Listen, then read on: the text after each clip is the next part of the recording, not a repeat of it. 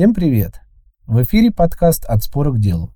Сегодня мы поговорим о ключевых позициях Верховного суда России по административным спорам за период весна-лета 2022 года. В дискуссии примут участие наш партнер Раиса Алексахина и старший юрист Андрей Тамразов.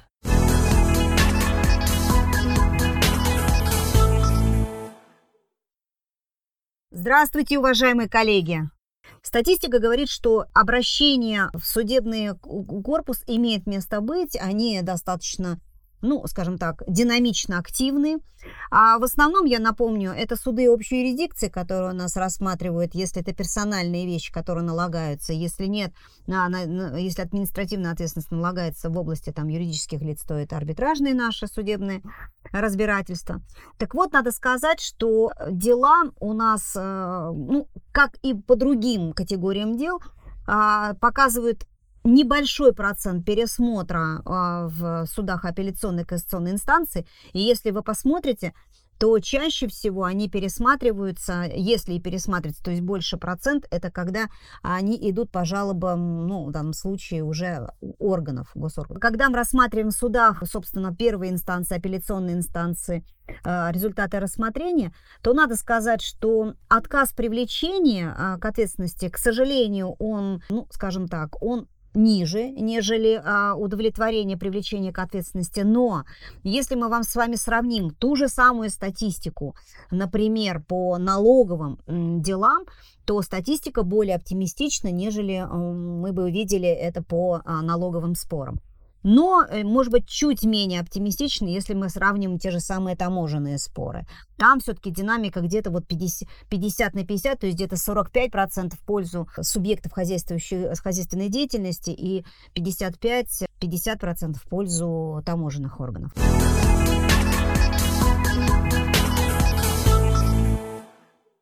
Я предлагаю перейти уже к ключевым позициям по спорам, которые были предметом рассмотрения у нас в высшем судебном органе, Верховном суде, в части привлечения к административной ответственности выводы, которые делает Верховный суд в своих постановлениях, достаточно интересно а, и полезно использовать для а, дел а, не только тех, которые были предметом, но и для других административных дел. Ты согласишься с таким доводом? Да, Раиса, я безусловно с вами согласен. Коллеги, да, всем доброе утро, всем здравствуйте, всех рад приветствовать.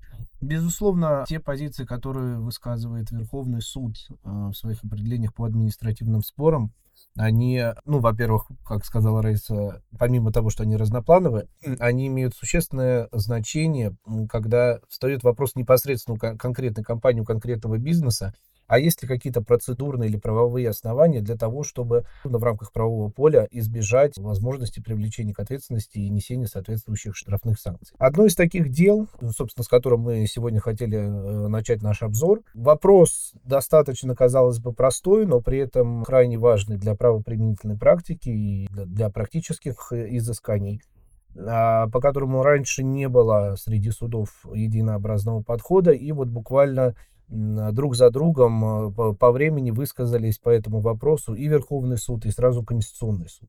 Вопрос касается, с какого же все-таки а, момента необходимо исчислять срок давности привлечения к административной ответственности. Да, срок у нас с вами этот может быть большой, вот, э, стандартный срок 2 или 3 месяца, но по определенной категории дел он может составлять год, два и даже в исключительных случаях несколько больше. Так вот, высшие наши судебные инстанции пришли здесь э, к совершенно единообразному мнению, к единообразному подходу, что срок давности по административным правонарушениям нужно исчислять именно со дня совершения административного правонарушения. Да? То есть тем самым у нас получается с вами, что по большому счету практика пришла к тому, что минус один день к э, тому сроку, в течение которого можно привлечь к ответственности. Да? Но на самом простом примере, если у нас мы говорим о классическом двухмесячном сроке, соответственно, если какое-то правонарушение было совершено, к примеру, 10 сентября, то постановление по нему о привлечении о назначении штрафа может быть вынесено не позднее, соответственно, 9 ноября. В принципе, э, данный подход, он сам по себе, безусловно, является благоприятным да, для, для всех э, э, субъектов предпринимательской деятельности, для компаний, для тех лиц, которые потенциально подлежат привлечению к ответственности.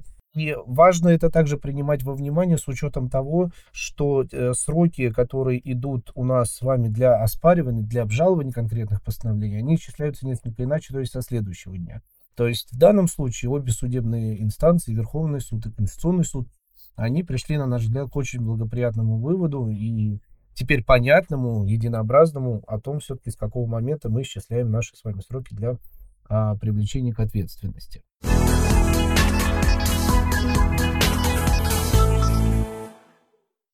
Еще одно дело, тоже очень важное, на наш взгляд, и очень интересное. Оно тоже носит определенный такой процедурный характер. Тем не менее, оно очень важно с точки зрения назначения а, штрафов а, в тех ситуациях, когда определенные правонарушения являются у нас с вами однотипными. В этой ситуации а, компания-декларант был привлечен к административной ответственности а, со стороны таможенного органа. В ходе проведения таможенного контроля таможня установила, что компания представляла отчеты по форме ДО-1 в количестве 340 а, штук и ошиблась в дате выгрузки судовой партии товара. Буквально на два дня совершила ошибку, но эта ошибка по, по понятным причинам, да, исходя из особенностей внутренних систем, она просто была реплицирована и, ну, по большому счету, просто скопирована сразу в 340 документов. В этой связи, ну, безусловно, таможня это увидела, а, привлекла компания к административной ответственности, при этом таможенный орган вынес а, составил один протокол и вынес одно постановление, в котором включила и указала таможня все 340 правонарушений, но при этом штраф применила и начислила компании за каждое правонарушение. Да? Ну, то есть, по большому счету, 340 штраф. И самое интересное, что суды трех инстанций, а таможенный орган в данном вопросе поддержали, они согласились, потому что, ну, в общем-то, если строго смотреть на закон, то каждый из этих а, правонарушений носит самостоятельный характер. Однако вот все-таки Верховный суд данную позицию не разделил, данную позицию не поддержал и а, пришел к выводу о том, что да, у нас КОАП с вами допускает составление одного протокола и, соответственно, одного э, постановления, когда выявлены правонарушения, установлены в рамках а, одной проверки, которая была проведена таможенным органом. В данном случае таможенный орган составил а, как раз-таки по одному документу, в который включил все 340 правонарушений. И в таком случае КОАП у нас с вами не предусматривает возможность назначения штрафа, назначения наказаний путем суммирования штрафов. То есть, иначе говоря, чтобы привлечь по каждому факту нарушения, таможенный орган должен был составить отдельный протокол. На наш взгляд, вот эта вот позиция Верховного суда, она очень важная, она очень актуальна, наверное, в особенности и в том числе по таможенным статьям главы 16 КОАП, связанной с привлечением к ответственности по различным таможенным составам. Особенно в том случае, если э, штраф фиксированный. И мы даже сейчас уже видим, э, да, вот, Раис, на нашей с вами практике по, по нашим клиентам, что таможенные органы, особенно после этого дела, стараются а, выносить а, постановление, да, если при, принимают решение о привлечении декларанта к ответственности по результатам проверки, особенно в тех случаях, когда большое, например, количество есть деклараций, а составлять протоколы в отношении каждой декларации, чтобы не вставал вопрос как раз-таки вот подобного рода о том, как, э, связанном с, с, объединением данных дел и множественности правонарушений.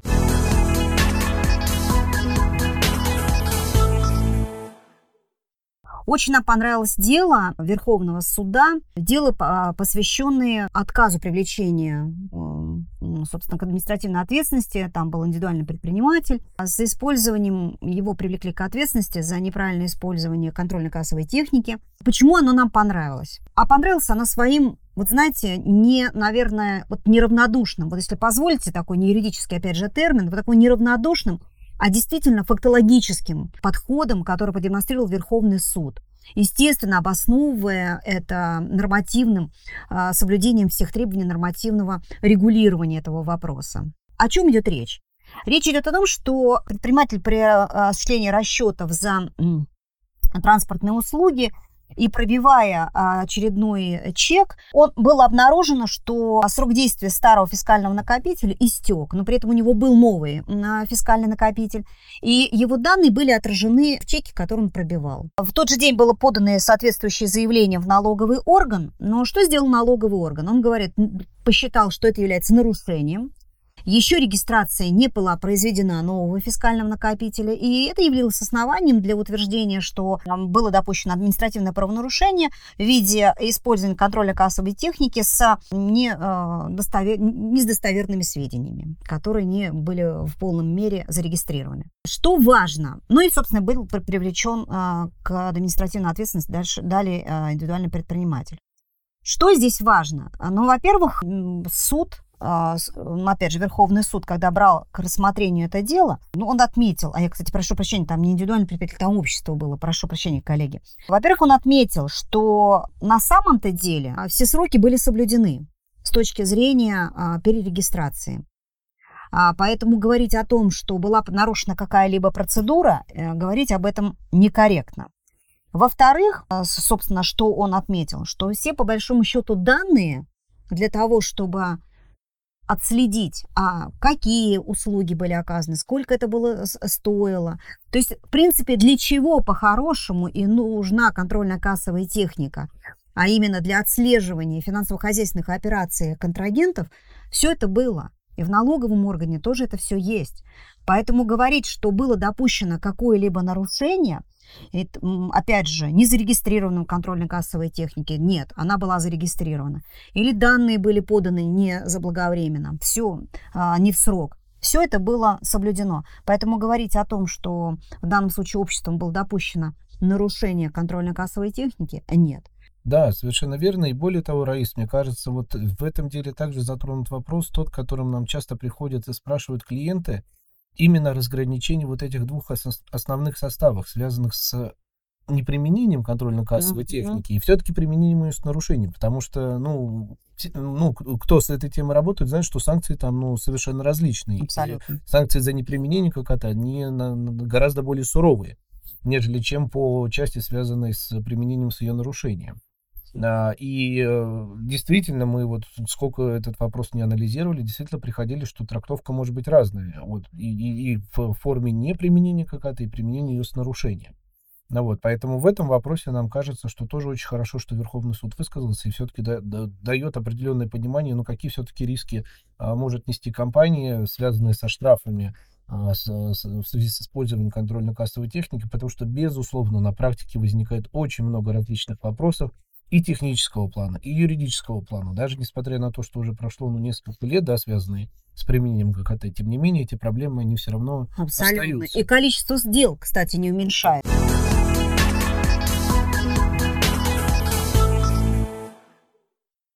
Следующее наше дело, а, посвященное, опять же, интересному рассмотрению спора между участниками рынка страховых услуг при разрешении антимонопольного спора. Дело а, заключалось в том, что общество, как вот вы видите, заключало, а, заключило договор в области рынка услуг по добровольному страхованию жизни и здоровья.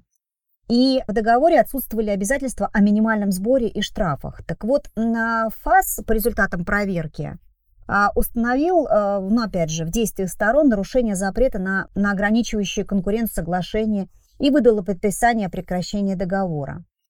Так что интересно? Интересно, что, опять же, в судебных инстанциях а, суды поддержали а, позицию антимонопольного органа, а вот как раз Верховный суд а, в данном случае скорректировал позицию судов и указал на то, что на самом деле очень важно смотреть, когда выдает предписание а, государственный орган, и уж тем более а, речь идет о, об административных выводах, что есть административное правонарушение какого-либо плана, надо смотреть о полномочиях этого органа, то есть может ли он в данном случае делать какие-то корректировки, уж тем более на основании этих корректировок можно ли судить о допущенных а, правонарушениях. Собственно, несмотря на то, что первые две инстанции, они поддержали общество, а суд кассационной инстанции отменил позицию нижестоящих судов, отметив, что наличие между сторонами гражданско-правовых отношений не исключает их из сферы компетенции ФАС и не означает, что они не могут быть им проверены. Предварительная позиция Верховного суда в данном случае а, заключается в том, что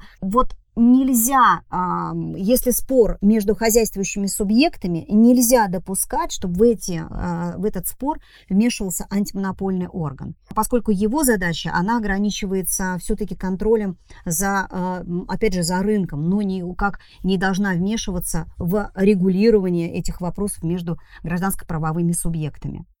А уж если антимонопольный орган установит а, факты нарушения закона ограничении конкуренции там, и регулировании монополистической деятельности и а, установят, что в принципе деяния, они того или иного субъекта, они ограничивают всех субъектов этого рынка, вот тогда он вправе, а, ну, в данном случае, предъявлять какие-либо претензии. Причем, Раис, смотрите, как интересно. А ФАС не привлекала компании к ответственности, к административной. Абсолютно. Она выдала именно предписание о том, чтобы стороны прекратили договор, который, ну, положение которого, по мнению ФАС нарушают а, требования антимонопольного законодательства. Совершенно верно, что если потом они не устранят, то, в принципе, это уже следующий шаг, шаг для да, разбирательства да. административно. Да, ты абсолютно прав. И что очень отрадно, что а, не дожидаясь, собственно, следующего шага, общество обратилось.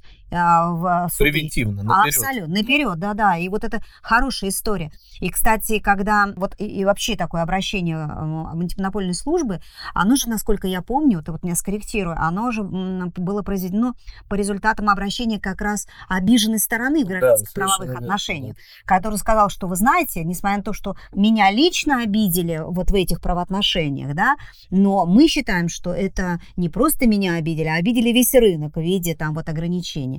И антимонопольная служба согласилась. То есть что хочется сказать? Неважно, кем инициирован тот или иной процесс, связанный с контролем госорганов за деятельностью.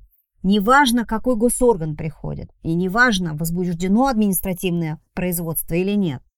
Если мы считаем, что наши права нарушены, надо выходить и оспаривать предписание. И это важный аспект, мне кажется, хороший вывод, который мы можем сделать из этого кейса. Безусловно, тем более вот опять же в качестве такого небольшого бэкграунда здесь как раз-таки откуда все это получилось из-за того, что вот эта как раз обиженная сторона, она вышла из группы компаний. Mm, понятно. Вот, да, и, соответственно, ну, в нашей ситуации, я думаю, прекрасно понятно, что вот подобные ситуации, они как раз-таки могут быть, именно в том числе связаны с жалобами ФАС на нарушение договоров, э, интересов сторон по сделке и так далее и тому подобное. И вот как раз данное дело демонстрирует как раз-таки вот такой механизм, который позволяет защитить и не допустить влезть, вот, так скажем, государственный орган туда, где э, у него, ну, по большому счету, полномочий нет.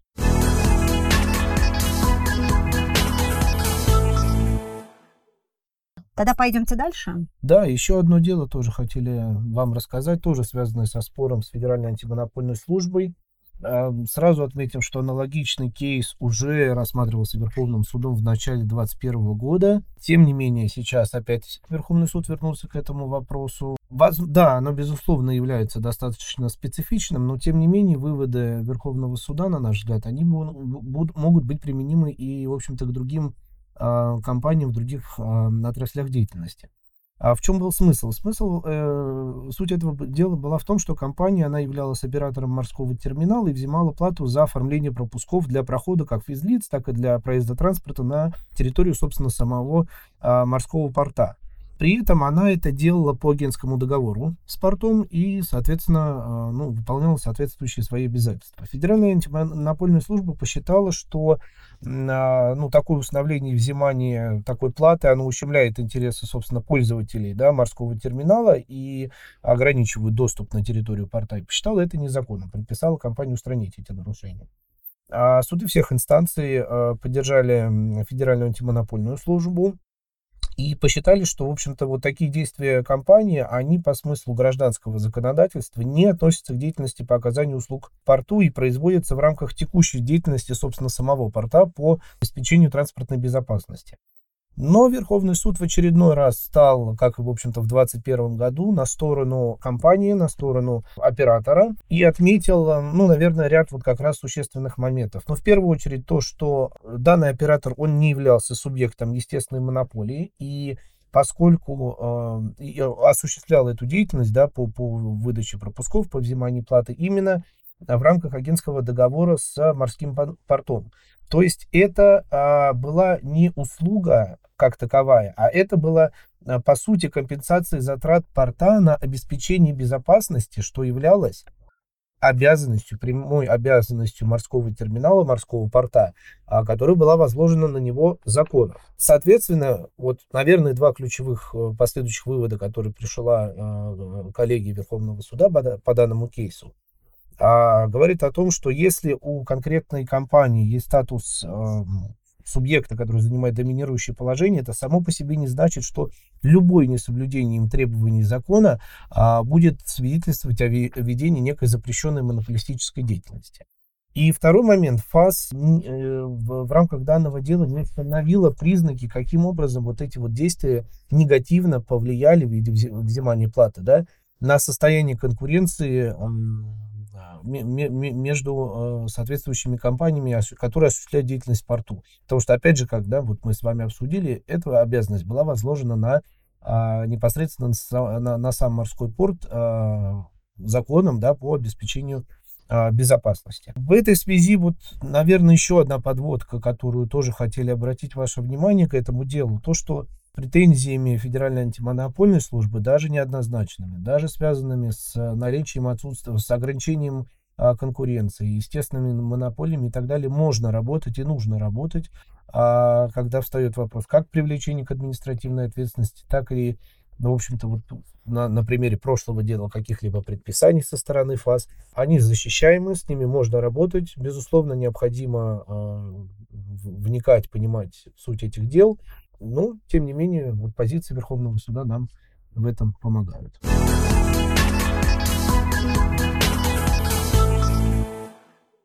Хотим рассмотреть с вами два дела, которые э, связаны у нас с вами с привлечением к ответственности, с назначением штрафов а, за строительство и реконструкцию объектов а, капитального строительства без получения разрешений. Первом деле ситуация, возможно, была достаточно простая, но, тем не менее, она привела, в общем-то, к достаточно серьезным, на наш взгляд, выводам. Государственный архитектурно-строительный надзор пришел к компании, установил, что она осуществляла строительно-монтажные работы по объекту капстроительства, и, ну, собственно, разрешения у нее на это нет. Стало основанием для а, привлечения к ответственности по 9.5 КОАП в виде штрафа. И э, здесь суды согласились, э, собственно, с нашим административным органом, с э, архитектурно-строительным надзором.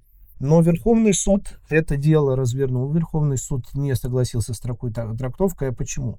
Ну, основным ключевым вопросом здесь явился как раз-таки установление, и, собственно, компания это доказала, предприятие это доказало, а то, что разрешение в данном случае на проведение вот этих работ, на изменение объекта, оно не требовалось изначально по закону. То есть градостроительный кодекс именно те э, изменения, те реконструкции, которые данная компания вводила, она не предусматривала. А следовательно, если изначально не было обязанности у меня получать разрешение, то никакого состава административного правонарушения у меня здесь и быть не может.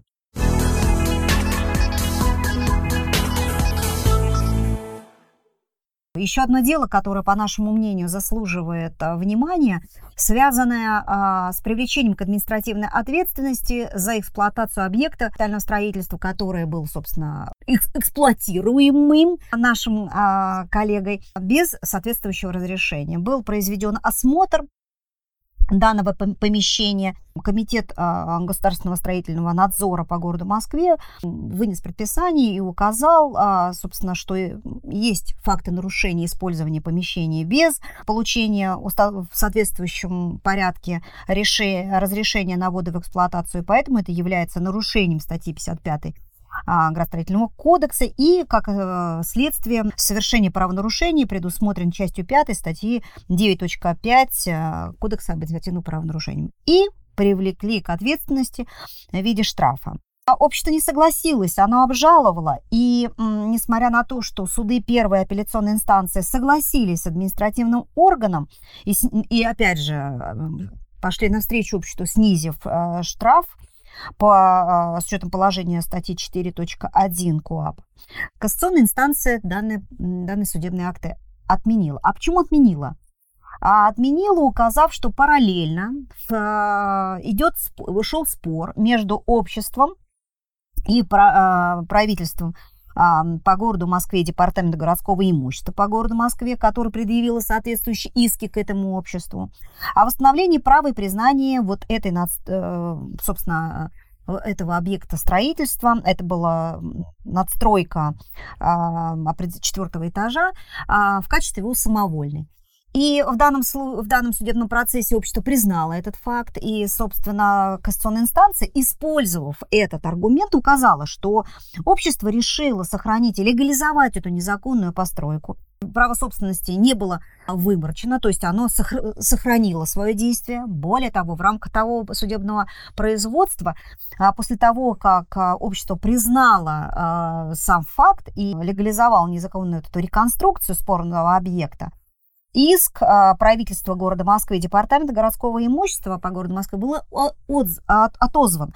Соответственно, с учетом регистрации права собственности, кассационная станция полагала, что а, как раз исчерпан был факт нарушения административного и, соответственно, привлекать к административной ответственности а, за а, эксплуатацию без получения разрешения на ввод, а, в данном случае суды не могли поддержать, не имели правовых оснований поддерживать госорган. Но самое интересное, когда мы анализировали постановление Конституционной инстанции, мы для себя тоже отметили, что несмотря на то, что фактологически, наверное, да-да, но все-таки административное производство а, характеризуется тем, что привлекают к административной ответственности все-таки за определенные деяния которые а, так или иначе должны быть сформулированы и доказаны в соответствии со, с тем составом правонарушений, предусмотренным кодексом. И в данном случае все-таки правонарушение-то имело место быть. Имело. А, то есть эксплуатацию в отсутствии разрешения навода на ввод в эксплуатацию. И несмотря на то, что, еще раз говорю, да, компания признала, что факт этот нарушений, и спор был урегулирован с другим госорганом, а состав правонарушения имело место быть. И нам было интересно, как а, поведет себя департамент. Он обратился с жалобой в Верховный суд. И Верховный суд указал, что а, доводы заслуживают внимание и передал на рассмотрение, э, опять же, в коллеги, указав на то, что в данном случае э, сам факт признания не означает, что состав правонарушения отсутствует. И, а, то есть, не влияет никак на тот факт, что общество эксплуатировало без соответствующего разрешения. И смотрите, Райс, как интересно. То есть, спорт общество урегулировало, получается, с департаментом имущественного строительства, городского имущества Москвы. А уже с административной ответственностью пришел другой московский да. именно комитет госстройнадзора. Ну, собственно, в полномочия которого и, и входит, и входит да, да. отслеживание правильности эксплуатации тех или иных объектов. И наличие оснований или их отсутствие для привлечения к соответствующим видам. Абсолютно. Мы хотели бы рассказать об основных интересных а, законодательных изменениях в кодекс. Ну, куда уж мы без него? Андрюш, ну, да. июльский. Да, коллеги, вот июльские изменения, хотели обратить ваше внимание на них. А, ну, на, на наш взгляд, они достаточно важны, важны в первую очередь с точки зрения работы с штрафными санкциями, если уже все-таки правонарушение установлено и а, ну, компанию привлекают к административной ответственности. Эти изменения, они являются продолжением формы э, в отношении проведения государственного и муниципального контроля, который мы с вами мониторим, который мы тоже рассказывали на наших прошлых вебинарах. Ну и, соответственно, вот эти поправки, они также связаны с, с этой реформой и направлены на положение, улучшение положения э, наших предпринимателей в случае выявления все-таки определенных нарушений. Ну, первая, наверное, поправка, полезность которой, по большому счету, заключается в том, что у нас с вами всегда были классические механизмы а, для применения минимальных штрафов. Это вот а, возможности назначения в размере менее минимального, а, к примеру, половины, и замена штрафа на предупреждение. Был, тем не менее, а, открытым вопрос в отношении применения штрафа, когда он у нас с вами определен в фиксированном размере, а имеет нижнюю верхнюю границу.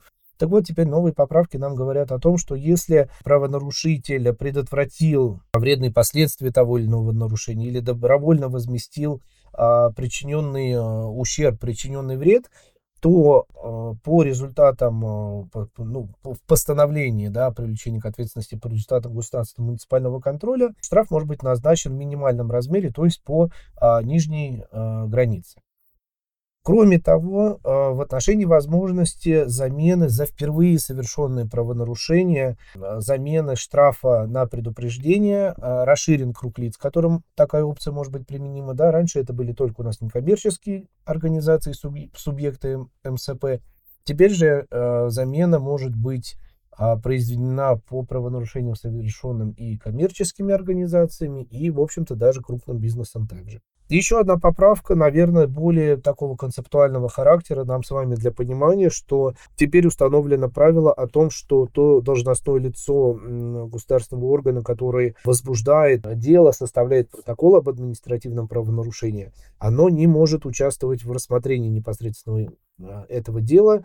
То есть вводится некий такой принцип а, независимости и объективности должностных лиц, опять же, в рамках одного государственного органа, и мы на, на примере таможенных органов это тоже наблюдаем, что а, протоколы составляются а, коллегами из одних отделов, а уже рассматриваются непосредственно дела, а, передаются их на, рассмотр... на рассмотрение в другие департаменты того же а, таможенного органа. Ну и еще одна поправка, которая, опять же, на наш взгляд, очень благоприятная для бизнеса, а, а то, что то, что раньше, я думаю, многие из вас знали в отношении штрафов, которые приходили за нарушение правил а, ГИБДД, за нарушение скоростного режима, а, что если штраф будет уплачен в течение 20 дней с момента вынесения постановления об АП, он может быть уплачен в размере э, половины суммы, да, в размере 50%. То есть теперь вот, вот этот механизм, он приобрел более широкий спектр, более широкий характер, а, да, есть определенные нормы, которые а, не позволяют это сделать в виде исключений а, на определенные статьи, но все-таки большинство, к большинству норм это применимо. Есть определенный разрыв с точки зрения применимости этого штрафа, потому что он установлен для применимости данной скидки, потому что он установлен этот срок в течение 20 дней со дня вынесения постановления, хотя по факту постановление может быть получено и уже несколько позже, то есть позже этого времени. Но, опять же, закон для этого, законодатель предусмотрел для этого специальный механизм, связанный с восстановлением.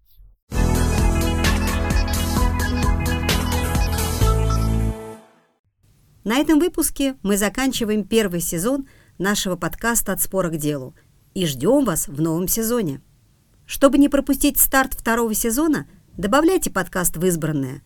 Подписывайтесь на нас в Apple Podcast, Яндекс Music и Podster FM. И, конечно же, слушайте наши выпуски. До новых встреч в эфире!